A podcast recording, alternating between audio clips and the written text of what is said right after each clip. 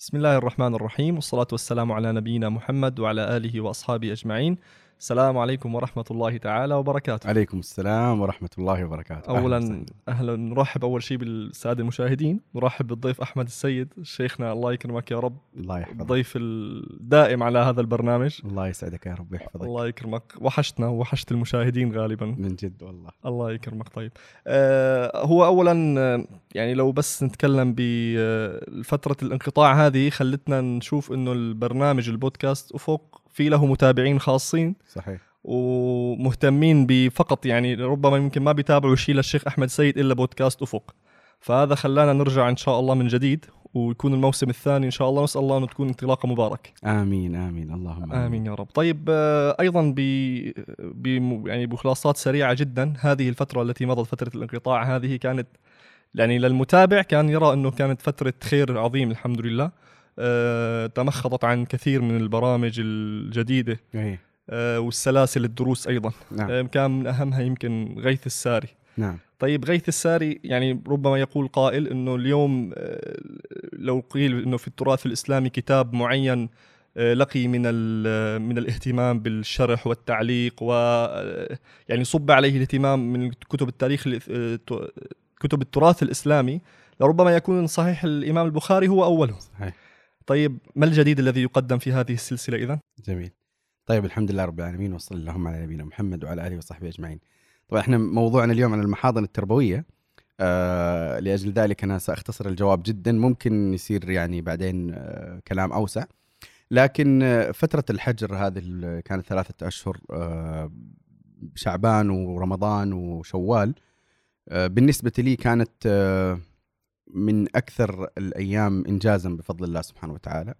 آه ووجد الإنسان فيها يعني مساحات وفضاءات واسعة جدا جدا لاستغلال الوقت والاستفادة منه.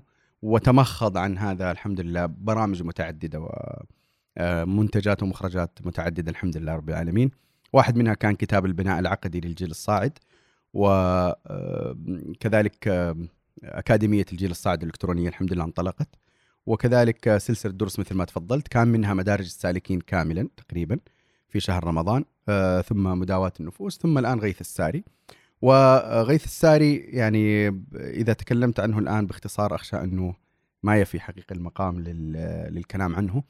لكن أنا لي مقطع في اليوتيوب آه، يعني بعنوان حول دروس غيث الساري. حاولت أن أتكلم عن بعض أن أجاوب عن هذا السؤال تحديدا. اللي هو يعني ما وجه عدم التكرار في دروس غيث الساري بالنسبة لي شروح صحيح البخاري. فممكن أن أحيل هذا المقطع حتى ما نتأخر كثيرا لكن أكاديمية الجيل الصاعد الإلكترونية الحمد لله رب العالمين تم إطلاقها قبل أسبوعين تقريبا وإطلاق فتح التسجيل فيها وهي أربعة مسارات والحمد لله حصل إقبال جيد من الفئة المستهدفة من الجيل الصاعد بالجنسين. وتم اختبار القبول والانطلاق خلاص يعني باقي له ثلاثة أيام تقريبا وتبدأ الدراسة في الأكاديمية. نسأل الله سبحانه وتعالى أن يبارك فيها وأن يجعلها عملا صالحا وأن يجعلها آه، شعلة ضوء في في في الساحة. وهي مرتبطة بموضوع الحلقة بالمحاضن التربوية. ف آه، يعني يمكن ننتقل من محاضن تربوية على أرض الواقع إلى فضاء تربوي إلكتروني. هو هذا السؤال حقيقة هنا إنه لما يكون الاتجاه من الشيخ أحمد السيد ل ل- يعني إطلاق مشروع مثل هذا المشروع مشروع اكاديميه الجيل الصاعد بشكل إلكتروني يعني هذا يدل على إنه معناتها على أرض الواقع نرى إنه المحاضن التربوية قد يكون خفت حضورها للأسف. طيب آه، كيف كانت المحاضن التربوية أساسا وما يعني ما هي لماذا هذه الأهمية الكبيرة لهذه المحاضن واضح. التربوية؟ طيب هو باختصار شديد أنا أعتقد إنه من أهم آه، واجبات المرحلة ال- آه، الاهتمام بالتربية. اهتمام بالتربية تربية الشباب من الجنسين. وأقول من الجنسين لأنه آه، حقيقة كان في الفترة الماضية اللي كانت المحاضره التربوية في عزها وانتشارها وأوجها كان الاهتمام بالمحاضره التربوية النسائية ضعيفا. على على مختلف المستويات. آه، وبرأيي أنه هذا أحدث آه، مشكلة كبيرة آه، في ضعف الجانب النسائي في كثير من الجوانب العلمية والمعرفية والفكرية والسلوكية إلى آخره. بينما في الحقيقة يجب أن يكون الاهتمام منصبا على الجهتين.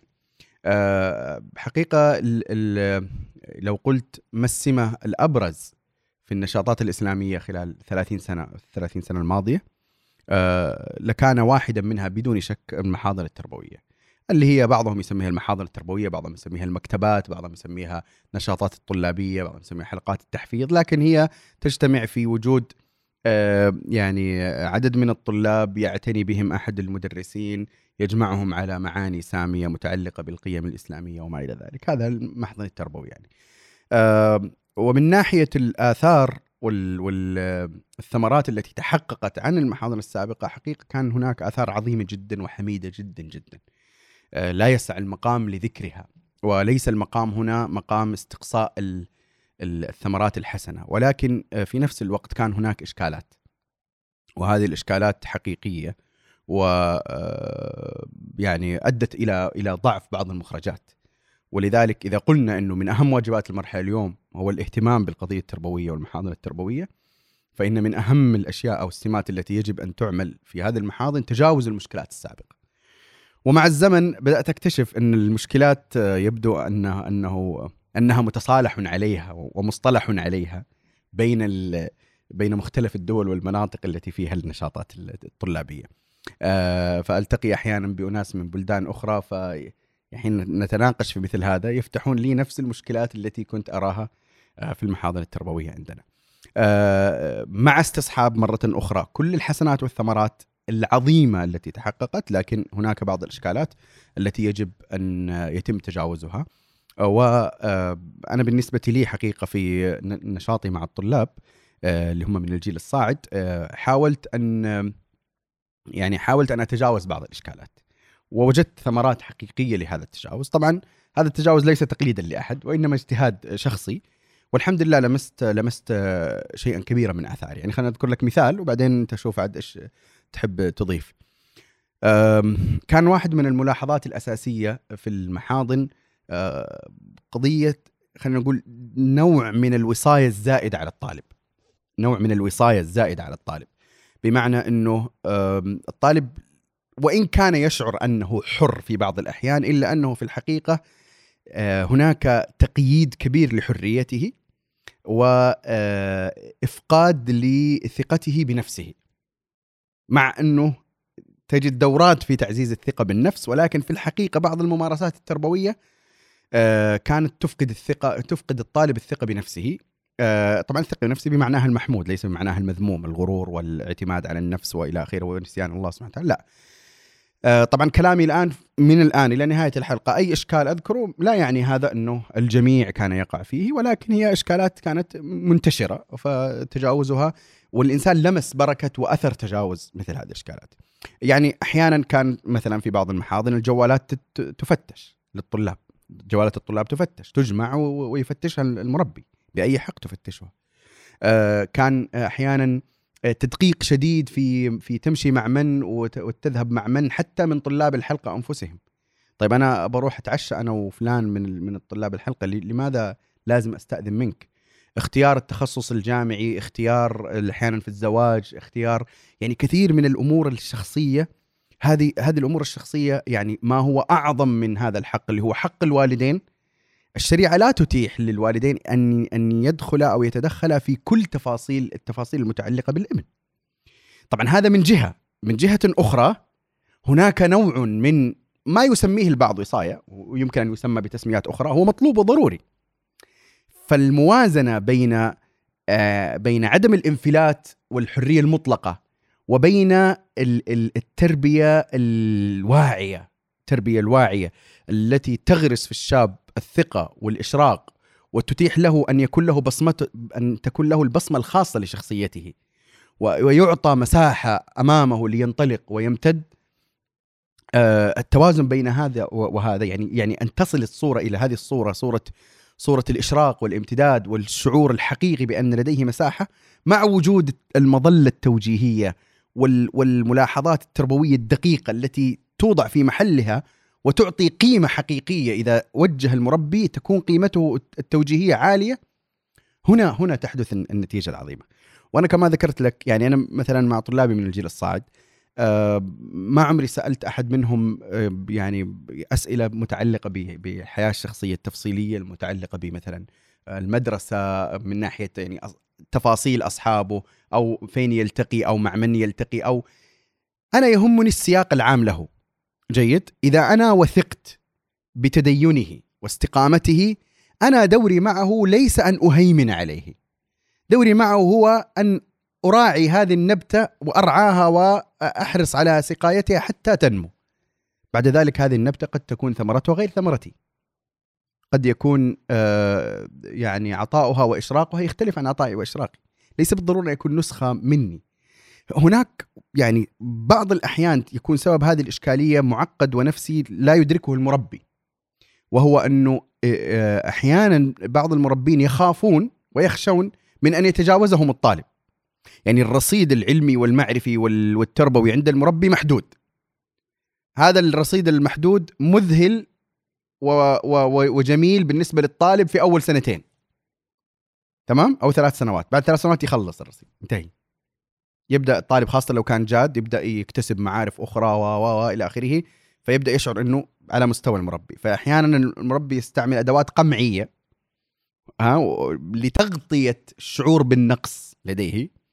آه، هي عبارة عن مجموعة من من الممارسات يعني اللي هي أحيانا تأخذ شعارات إنه ننتبه على الطلاب وما أدري إيش بينما هي في الحقيقة تحجيم واغلاق غير مفهوم. وكما قلت لك قد يكون أحيانا من سببه من أسبابه هو انه المربي ليس لديه مزيد يمكن أن يعطيه فيحاول أن يمثل هذا الإشكال في مجموعة من الإجراءات.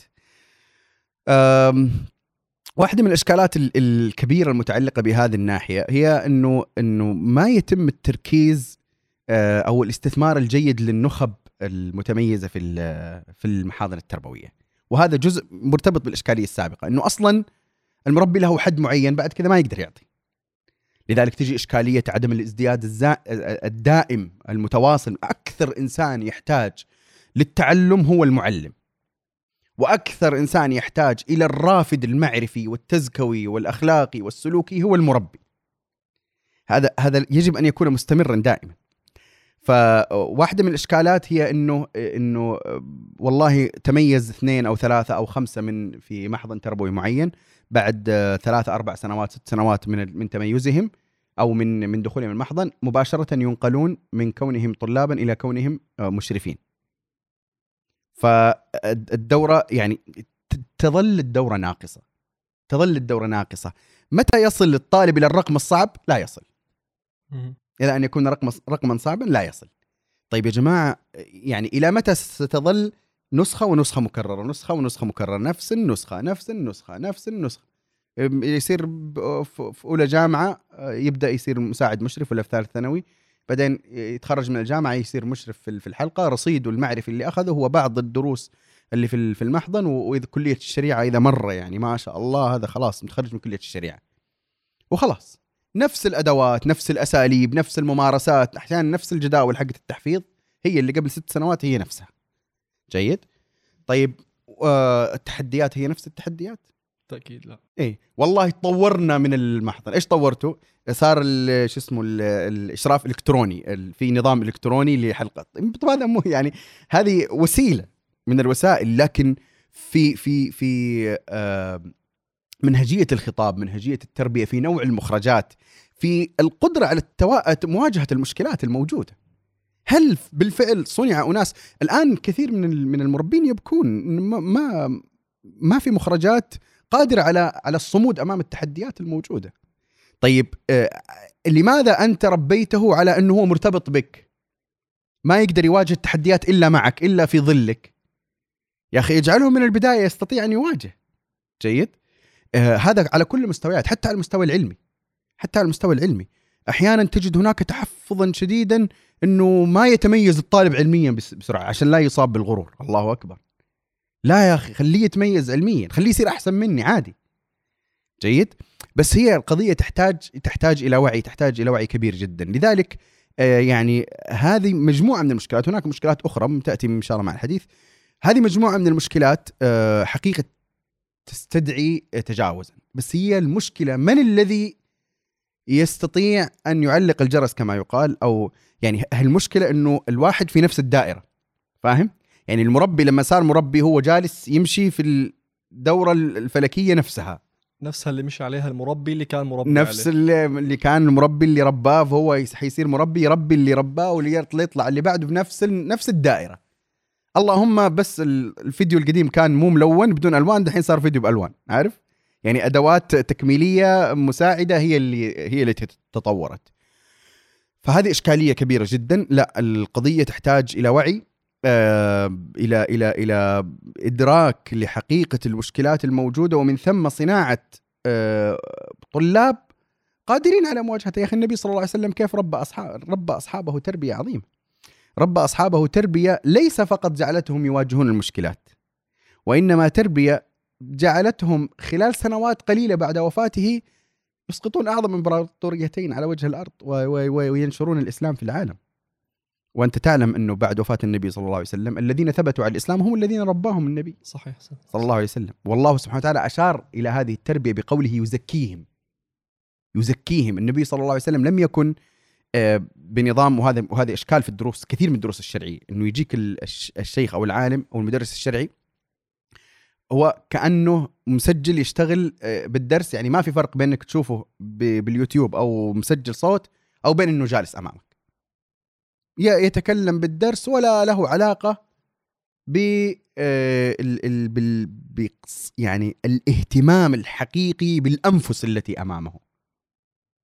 والنظر والبصر في حقيقتها ومشكلاتها وإلى آخره. طبعا أيضا هذا كلام ليس عاما يوجد يعني. وهذا الكلام ه- الكلام طبعا كله عشان هو المشكلة إنه إيه إنه تعرف يعني أحيانا يكون هناك آه، نوع من. ممن يشاهد أو موجود نوع من شبكات التواصل تحتاج أن تقول له إلا ولكن بينما القضية كلها لا لا لا تتطلب لغويا أصلا لا تتطلب هذه الأدوات الاستدراكية دائما لكن أيضا بس إزالة ال- الالتباس لأنه الكلام فعلا خطير يعني الكلام والإشكالات التي ذكرت هي إشكالات حقيقية موجودة لا يمكن أن ينكرها أي من كان له معرفة بهذه المحا... معرفة بالمحاضر التربوية وواقعها لكن كما قلت يعني من الجيد أن نقول إنه على كما أسلفت من البداية يعني إنه أصلا فيها خير عظيم طبعا طبعا كثير من الخير الموجود أساسا في جيلي أو الجيل حتى اللي أكبر هو أساسا من. من هذه. المحاضر لكن. هذه الإشكاليات من الواجب تجاوزها لحتى نخرج بمحاضن تربوية آه، تفهم هذه العملية التربوية على حق بحق يعني. صحيح جدا جدا. فأقول لك بالنسبة للتدريس الشرعي يعني النبي صلى الله عليه وسلم لم يكن آه، آه، يعني بالمصطلح المعاصر مثل مثل الشيخ اللي يعني يعطي الدرس ويمشي. النبي صلى الله عليه وسلم كان مربيا لأصحابه. مربيا ويعرف سماتهم الشخصية ويا أبا ذر إنك ضعيف أو إني أراك ضعيفا وإنها أمانة. لا تولين على اثنين. ولا تأكلن آه، لا تولين على اثنين. نسيت باقي الحديث. و آه، يعني تعامل النبي صلى الله عليه وسلم مع خالد بن الوليد مع انه وقع في بعض الأخطاء. حتى قال النبي صلى الله عليه وسلم كما في صحيح البخاري اللهم إني أبرأ إليك مما صنع خالد. ولكن لم يعزله عن المجال العسكري لمعرفته بخ- بخالد بن الوليد. ولقبه كما في صحيح البخاري بأنه سيف من سيوف الله. حين تكلم عن مؤتة قال حتى أخذ الراية سيف من سيوف الله حتى فتح الله عليه. أو أخذ الراية سيف من سيوف الله حتى فتح الله عليه. فتعامل الصحابة كانت أسئلتهم للنبي صلى الله عليه وسلم. ليست كلها أسئلة بين قوسين بالاصطلاح المعاصر معرفية محضة. أسئلة سلوكية وتزكوية وإيمانية وأسئلة مشاكل عائلية وشخصية وليس كذلك؟ صحيح. ف ولذلك كما قلت أن الله سبحانه وتعالى حين وصف وظائف النبي صلى الله عليه وسلم كان من أهمها أو من من الصفات الأساسية المذكورة فيها يزكيهم تزكية. فالقضية هي إنه آه، إنه هل المربي في المحضر التربوي مدرك للوظائف النبوية التي من المفترض أن تكون هي شعار شعاره الأساسي الذي يسعى لتحقيقه أو هو عنده نمط ونموذج معين لا يستطيع أن يخرج منه؟ هذا إشكال. طيب إلى متى تظل التحديات متجددة متنوعة الوسائل مختلفة أساليب التأثير على الشاب ونحن على أسلوب واحد على طريقة واحدة وعلى آلية- اليه واحدة؟ يعني ننتظر أحدا من ما أدري من فين يأتي حتى يحل لنا هذه المشكلة. لماذا؟ آه مثلا في قضيه قضية آه ال ال يعني أنا مثلا أرى من الأمور المهمة جدا إنه ضرورة تنمية مستوى التفكير عند الشاب. مستوى التفكير. إنه يصير يصبح عقله عقل يعني قادر على التعامل مع التحديات الفكرية الجديدة قادر على المقارنة يعرف النقد وكذا إلى آخره بال- بالقضية المعتدلة المتوازنة ليست بالقضية الشكية العدمية. يعني مثلا بالنسبة لي مع الشباب في الدروس أنا أحاول دائما إنه ما إذا سألوني أسئلة ما أحرص على إعطائهم الإجابة المباشرة. والإجابة المباشرة أحب للنفس. وأسهل وألطف ويبحث عنها الإنسان. لكن أيضا النبي صلى الله عليه وسلم حين قال يا رسول الله إن امرأتي ولدت غلاما أسود. فقال هل لك من إبل؟ قال نعم. قال ما ألوانها؟ قال كذا. قال هل فيها من أورق؟ قال إن فيها لورقة. قال من أين له ذلك؟ أو من أين جاءه؟ فقال لعله نزعه عرق. فقال النبي صلى الله عليه وسلم وهذا لعله نزعه عرق. أو كما قال النبي صلى الله عليه وسلم. فانظر كيف هذا لما لما صار الحوار بهذه الطريقة شرح صدر الرجل. آه الإسلام والإيمان والإحسان. آه معلومات أساسية معروفة للمسلمين لكنها تحتاج إلى تأكيد. يرسل الله سبحانه وتعالى جبريل عليه السلام في صورة رجل شديد بياض الثياب شديد سواد الشعر لا يرى عليه أثر السفر ولا يعرفه من الحاضرين أحد. فجاء المشهد وحده من هذا؟ المدينة كلها صغيرة عارفين بعض. هذا رجل شديد بياض الثياب شديد سواد الش- الشعر يعني الم... لأنه غير معروف. المفترض أنه جاي من خارج المدينة بس لأنه يعرفون أنه ليس من المدينة ولا يرى عليه أثر السفر فهذا شيء غريب. فجاء فجلس إلى النبي صلى الله صلى الله عليه وسلم فأسند ركبتيه إلى ركبتيه ووضع كفيه على فخذيه وقال يا محمد أخبرني عن الإسلام. ثم أخبره فقال صدقت. عجبنا له يسأله ويصدقه. كل هذا الأسلوب التعليمي عشان هذا جبريل جاء يعلمهم. دين- دينه. يع- دينهم أو جاء يعلمكم أمر دينكم. فالقضية هي إنه يعني الأساليب النبوية والممارسات النبوية صنعت نماذج عظيمة على المستوى الفكري المستوى العقلي. يعني على مستوى التفكير والعقل على مستوى الإيمان والتزكية على مستوى تهذيب الأخلاق والنفوس على مستوى العلم والمعرفة على مستوى التعلق بالله سبحانه وتعالى على مستوى القوة والشجاعة والصبر والتضحية والبذل على مستوى الصدق على مستوى على مستوى العطاء على مستوى إلى آخره على مستوى التوازن.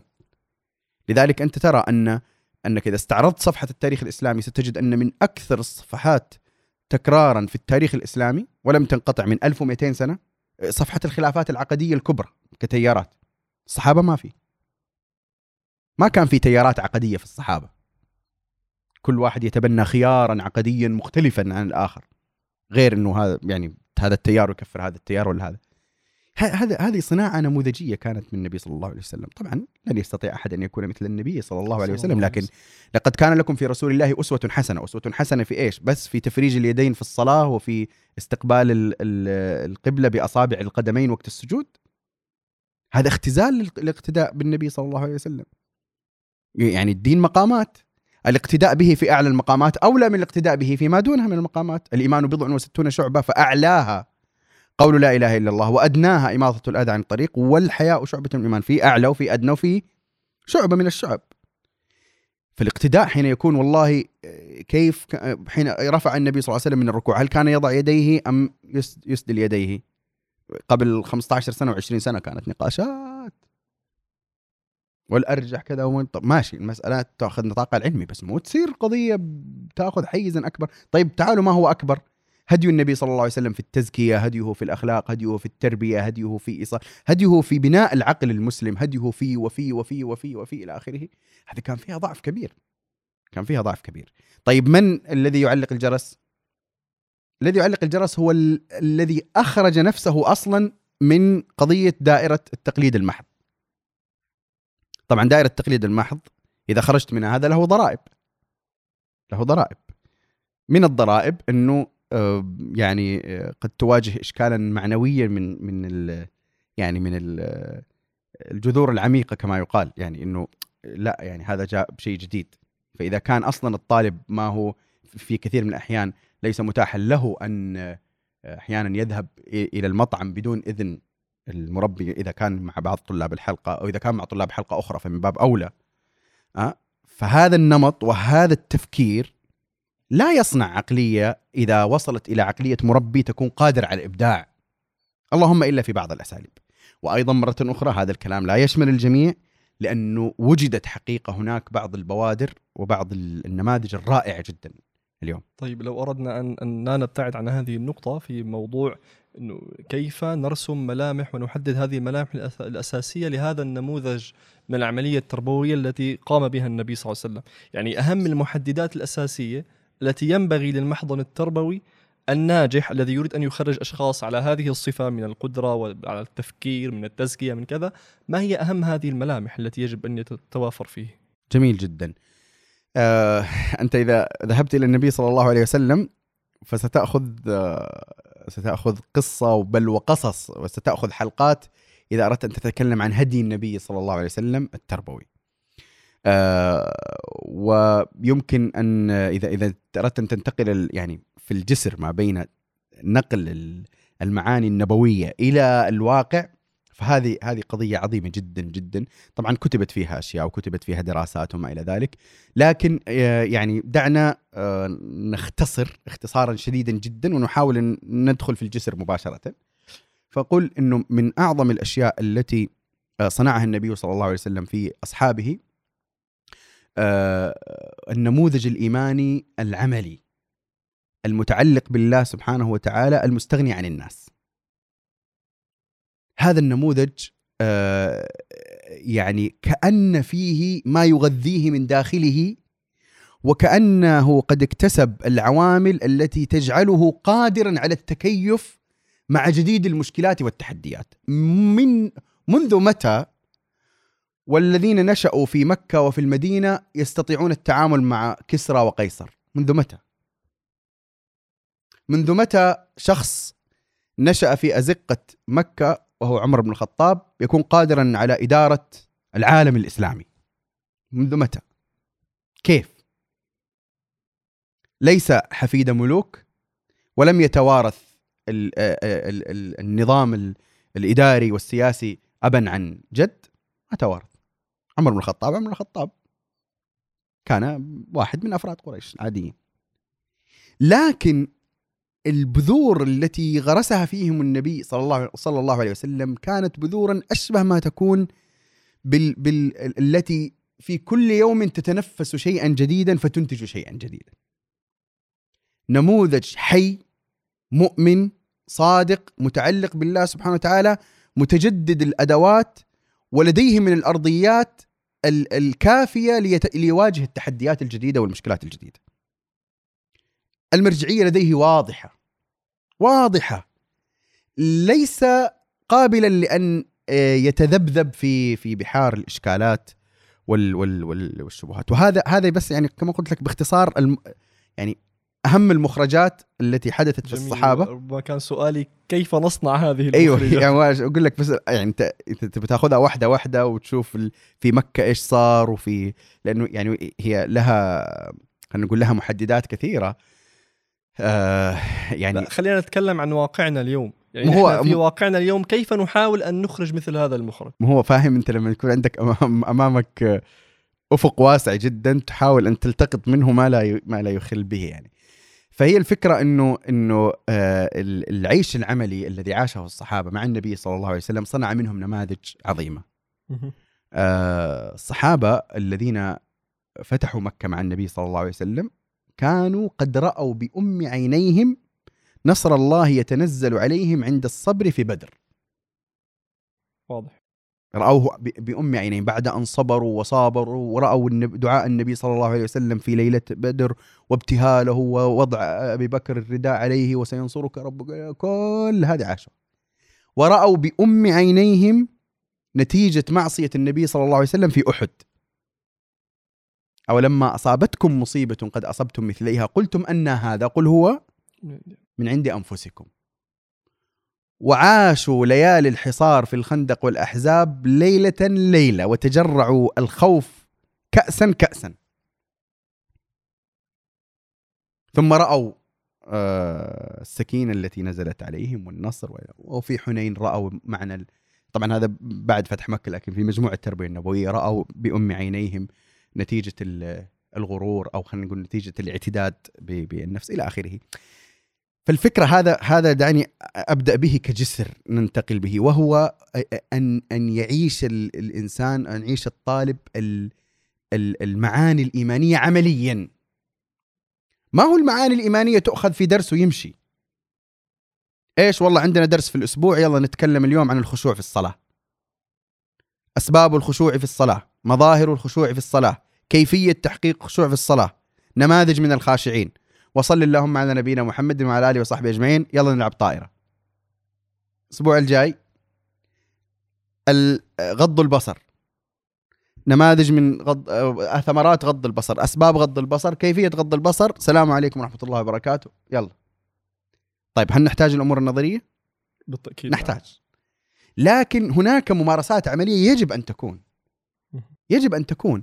وجزء منها كما قلت لك دع الشاب يدخل في في دع الشاب يواجه التحديات من البداية. مو واجه التحديات يعني تأخذه وهو في سلام وفي بيئة نظيفة وتضعه في بيئة فاسدة في شوارع منحطة وتقول يلا آه، عشان تختبر نفسك. لا ما هو كذا. ما هو كذا. لكن دعني أصنع فيه مناعة ذاتية ودعه يواجه مشكلات الحياة كما هي. واذا حصل له تحدي أو مشكلة يأتي نحاول نعالجها ونحلها نحلها. أعطه منهجية ولا تعطيه مع تعطيه معلومات جاهزة. اجعله هو الذي يفكر تفكيرا عملي تفكيرا حقيقيا ويمارس ممارسة عملية ليصل إلى نتيجة الخشوع في الصلاة. جميل واضح. أحيانا يكون أحيانا يكون بالوعظ بالوعظ الشديد الذي يهز القلوب. ابن مسعود يقول لم يكن بين إسلامنا وبين أن وعظنا الله بهذه الآية إلا أربع سنوات. ألم يأن للذين آمنوا أن تخشع قلوبهم لذكر الله؟ هذا هم في الاضطهاد في مكة وفي في في إلى آخره. فيعني ال ال قضية إنه إنه آه، نفكر تفكيرا حقيقيا كيف يعيش الطالب المعاني الإيمانية الحقيقية. آه، واحدة من الأشياء أنه يكون هناك جسر حقيقي بين المربي وبين الطالب لسماع المشكلات. يعني يعني القلوب تنفتح على بعضها انفتاحا حقيقيا والحمد لله هذا حتى قديما موجود. لكن لكن يحتاج إلى تنمية أكثر يحتاج إلى تعزيز أكثر. ن- فهم المشكلات من خلال الطلاب و- وإفضاؤهم لما يختلج في صدورهم ويعتمل فيها لمن آه، هو مؤهل لحل مثل هذه المشكلات هذه واحدة من الحلول. تعرف حنظلة لما قال نافق حنظلة. ها؟ ليش؟ هذه واحدة من المشكلات. جيد. قال يا رسول الله أو إن حين نكون عند رسول الله صلى الله عليه وسلم فيحدثنا عن الجنة والنار نكون كأن رأي عين. فإذا عافسنا الأهل والأولاد تغيرت قلوبنا. فعد هذا نفاقا. فجاء النبي صلى الله عليه وسلم فحل له المشكلة. هذه القضية يعني طيب هو أصلا الحساسية كانت عنده عالية. هذا إعطاء المعيار. من أعظم الأشياء التي يمكن أن تعطى في المحاضرة التربوية إعطاء المعايير. ليس المعلومات الجاهزة. المعايير الحساسات. أنا ما الذي يمكن أن أكسبه الطالب ليكون عنده مثل جهاز ضبط ال- الصوتيات؟ تمام؟ هذا الصدى وهذا الصوت وهذا الارتداد وهذا المدري إيش. أنا عندي جهاز تعيير معياري تقييمي للأشياء التي أواجهها. إيش المدى الحساسية؟ مثلا القضية الأخلاقية قضية الأمة الإسلامية قضية آه، آه، التزكية قضية الصدق قضية إلى آخره. أنا أزعم إنه كان واحد من المشكلات الموجودة في كثير من المحاضر التربوية إنه الإعدادات بالنسبة للطالب فيها إشكال من اختلال من حيث الأولويات. إذا كانت أصلا يعطاها الطالب ويفهم إنه في معايير قدر ما يعطى معلومات جاهزة مو... هو على كل الأحوال الإنسان يكتسب معايير على كل الأحوال لكن الإشكال أحيانا أنت ما تتعمد تعطيه المعايير. أحيانا هو يكتسب المعايير يكتسبها بشكل خاطئ. هو يعني حقيقة يعني كل الناس المفترض لديهم معايير. بس هذه المعايير الفكرة إذا أنت لم تعطيها بطريقة مقصودة ترتب الأولويات فيها جيد وتقنعه بهذه الأولويات ف آه، هو سيكتسب معايير أخرى. الآن ليش حصل مثلا تأثر بكثير من المخرجات آه، الحضارة الغربية؟ معيار الدنيوية مرتفع. صحيح. معيار المادي مرتفع. طيب هذاك الصحابي اللي دخل ومعاه الرمح وشقق ال- هذا دخل ولا آه أنت وكسر أنت على قصرك على على كل ما فكرت فيك. إيش عندهم؟ جئنا نخرج العباد من عبادة العباد إلى عبادة رب العباد. ومن ضيق الدنيا ضيق الدنيا. الحين هو جاي من الصحراء تمام؟ جاي من الصحراء. وكسرى في القصر والأبهة والدنيا والحرس والحرير وال... فيقول له أنا ترى جاي نخرجكم من ضيق الدنيا. ضيق الدنيا ها؟ هذا اللي أنتم فيه ضيق إيوه هذا أنتم فيه ترى ضيق الدنيا. إلى ساعة الآخرة. امتلاء إلى هنا. هو ممتلئ إلى هنا مكتفي. مستغني. مستغني إلى هنا. معيار عنده خلاص. رأي. هذا كله كله اللي يراه هو واحد من المعايير ومنخفض عنده اللي هو الدنيوي هذا. طيب من كل هذا اللي ذكرته شيخ آه، فكرة اكتساب المعايير فكرة آه، المعايشة العملية والتربوية لبعض الأمور الإيمانية وغير ذلك ال- القضية الأساسية إذا فيها هي المعايشة التربوية. هذا يضعنا أمام قضية آه، أخرى قد يكون فيها بعض الإشكاليات هي قضية علاقة المربي بالمتربي. نعم. كيف يجب أن تكون هذه العلاقة من طرف المربي وأيضا من طرف المتربي؟ جميل جدا. بما إنه إحنا يعني في كل الحلقة ماشيين بكلام صريح فيما يتعلق بالمحاضن التربوية فلأذكر الآن أيضا قد يكون آه، يعني شيء في بعض الصراحة. أحيانا آه، ال- الشيء الذي يحكم المربي بالمت- بالمتربي من ناحية الثقافة هو الرصيد التراثي المرتبط بالعلاقة بالمردان جيد؟ وهذا بلا شك له أصل وله أصل معتبر آه، ولكن أحيانا ما يكون هناك توازن في الموضوع. ال- ال- أحيانا تغليب جانب وجود الإشكالية والتحسس منها على الجوانب الأخرى التي ينبغي أن تكون موجودة لتخرج نماذج من الشباب ومن الطلاب على درجة عالية من الوعي والإيمان وال- والصفاء النفسي والروحي والتي لا تتأتى إلا بقدر معين من الخلطة والقرب والمودة والمحبة لا يتأتى مع وجود التحسس الكبير في هذه الأشياء. جيد؟ لذلك القضية تحتاج إلى نوع من الموازنة حقيقة، يعني آه، استجلاب آثار السلف الصالح في هذه القضية ونسيان الهدي العملي للنبي صلى الله عليه وسلم في هذا الباب مع بين قوسين الفتيان ال- العمر الجيل الصاعد الموجود. هذا في إشكال في خلل في التوازن. وأيضا بطبيعة الحال إهمال ما جاء عن السلف الصالح في هذه القضية في إشكال. لكن التوازن بين القضيتين هو هو المطلوب. التوازن بين القضيتين هو المطلوب. يعني النبي صلى الله عليه وسلم كان كثير من اصحابه هم في عمر 13 و14 و15 و16 ألم يقل البراء استصغرت أنا وابن عمر يوم بدر؟ استصغرنا لأنه ما ما صار عمره 15 طب مين؟ البراء وابن عمر. طب أسامة بن زيد كان من الصغار. الزبير أول ما أسلم كان صغيرا في السن. علي بن أبي طالب كان من الفتيان حين أسلم. ابن عباس إلى أن توفي النبي صلى الله عليه وسلم وهو صغير. صحيح. أليس كذلك؟ فهناك نماذج كثيرة. آه، علاقة المربي بال- بالمتربي يجب أن لا تنطلق من في في ثقلها الأساسي من جهة ال- التحسس آه، وال- والتخوف من آه، آه، أو المبني على الآثار الواردة عن السلف في قضية المردان. هذه تراعى لكن ما تكون هي الأساس. وإنما يكون الأساس هو تحقيق المعاني تحقيق المعاني الإيمانية والتزكوية والقيمية والشخصية والعقلية التي تخرج لنا نماذج فيها على الأقل الحد الأدنى من النماذج التي صنعها النبي صلى الله عليه وسلم. ومرة أخرى لقد كان لكم في رسول الله أسوة حسنة، الأسوة الحسنة ليست في الشكل الخارجي فقط وليست في السنن المتعلقة بالصلاة والوضوء وهل السواك قب مع الوضوء ولا مع الصلاة؟ سنة. ولكن الاقتداء بالنبي صلى الله عليه وسلم أولى ما يكون وأهم ما يكون فيما هو أعلى من ذلك من مقام من مقامات الإيمان ومن مقامات الدين ومن مقامات الشريعة. وإذا لم نمد حبلا حقيقيا بيننا وبين سيرة النبي صلى الله عليه وسلم نستجلب بهذا الحبل. المعين النبوي فثق تماما أننا آه، نسير في دائرة التقليد المذموم. الذي هو أنا أصنع كما صنع أستاذي وأستاذي يصنع كما صنع أستاذه وأستاذه يصنع كما صنع أستاذ أستاذه وانتهينا. بينما هذه القضية في غاية الإشكال وفي غاية الخطورة.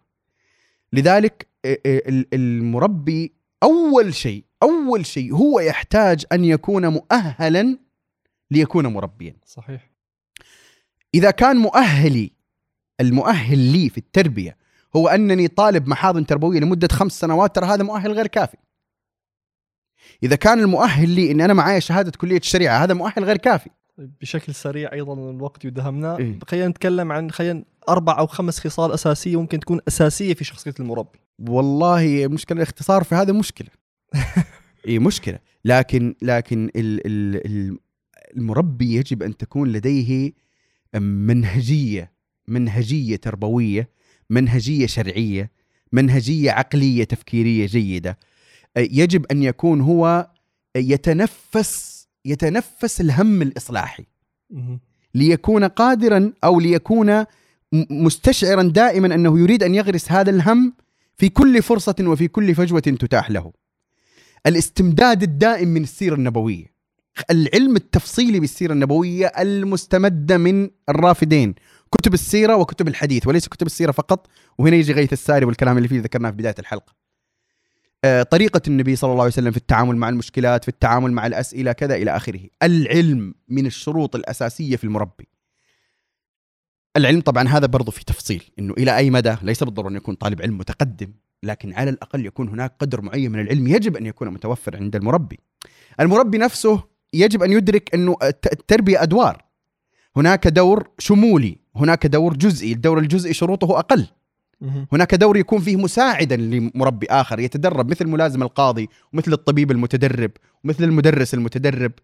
في مربي متدرب. ممتاز هذا لا يشترط فيه أن يكون في كل الشروط لكن أتدرب وأتعلم. آه، رؤية النموذج العملي هذه مهمة جدا إنه يكون المربي قد شاهد نموذجا عمليا في التربية. لذلك من أعظم الأشياء التي تحتاج إلى ملازمة عملية أن يلازم المربي مربيا صاحب خبرة.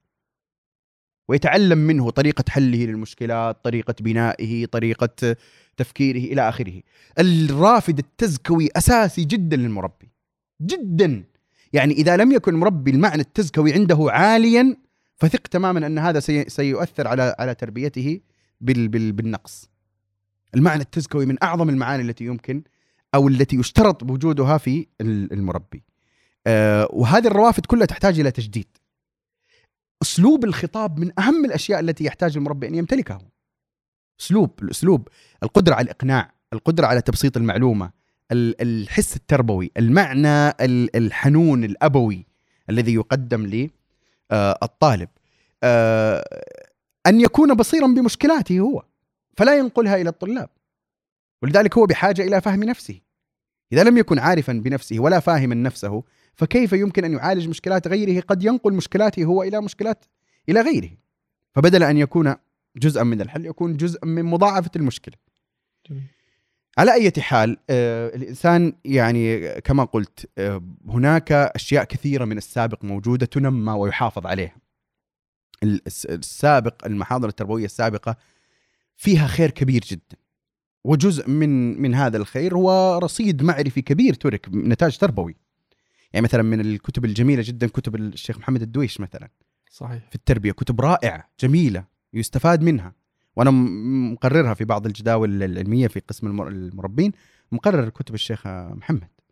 آه، بصراحه فيها لمسات ومعاني جميلة جدا جدا. فهذا واحد من الأشياء اللي اللي موجودة ويستفاد منها وتنمى. لكن أيضا يحتاج بعض الإضافات تحتاج بعض ال ال الأمور ال- ال- آه، خلينا نقول التي آه، تتناسب مع حقيقة ما يحتاج إليه المسلمون في المرحلة القادمة. منهجية التفكير. هذه طريقه هذه قضية في غاية الخطورة وغاية الأهمية وبرأيي كان فيها نقص كبير جدا. منهجية التفكير. أن أجعل الطالب الذي أمامي لديه عقل عقل يعني متفاعل مع الأفكار قادرا على ال- ال- الفرز الخاطئ من الصحيح وقادرا على الإنتاج الجديد والصحيح من الأفكار. هذا العقل حين يبنى بهذه الطريقة المعلومات الذي التي تضيفها إليه تصادف يعني خلينا نقول محل. ماكينه يعني ماطور أو أو محرك هائل قادر على تفعيل هذه المعلومات بشكل جيد أما أصب فيه معلومات معلومات معلومات والأصل عنده فيه مشكلة ها ما فما يعني ما سوينا شيء جديد جميل جدا جميل جدا. أنا أعتقد إنه آه، ما زال في في ال- في الموضوع هذا كثير من القضايا اللي يجب أن تطرح. آه، مثل قضية آه، يعني حتى خلينا نقول بعض ال- بعض الأمور التفصيلية في المحاضن التربوية من نوع المواد التي تطرح وسائل نعم. طرحها. أيضا قضية هل ال- ال- المحاضن التربوية تعمل ب على على النخبة تعمل على نعم. بشكل عام مع الطلاب. أنا فاعتقد إنه لم يشفى الصدر بعد من من هذا الموضوع. نعم. واصلا كان المواضيع التي لطالما أراد المشاهدون أن تكون فيها نعم. حلقات وأعتقد إنه هناك ما يمكن أن يقدم في هذا ال- الباب. نسأل الله سبحانه وتعالى أن أن ينفع بهذه الحلقة وينفع أن ينفع بهذا البرنامج وأن نعم. ينفعنا أيضا بهذا العلم ال- يعني هذا العلم الكبير. نسأل الله سبحانه وتعالى أن يبارك والسلام عليكم ورحمة الله تعالى وبركاته. وعليكم السلام ورحمة الله وبركاته. الله يجزيك الخير يا رب ويبارك فيك ويتقبل منا ومنكم صالح الأعمال. آمين وصل يا رب. اللهم على. نبينا محمد وعلى آله وصحبه أجمعين.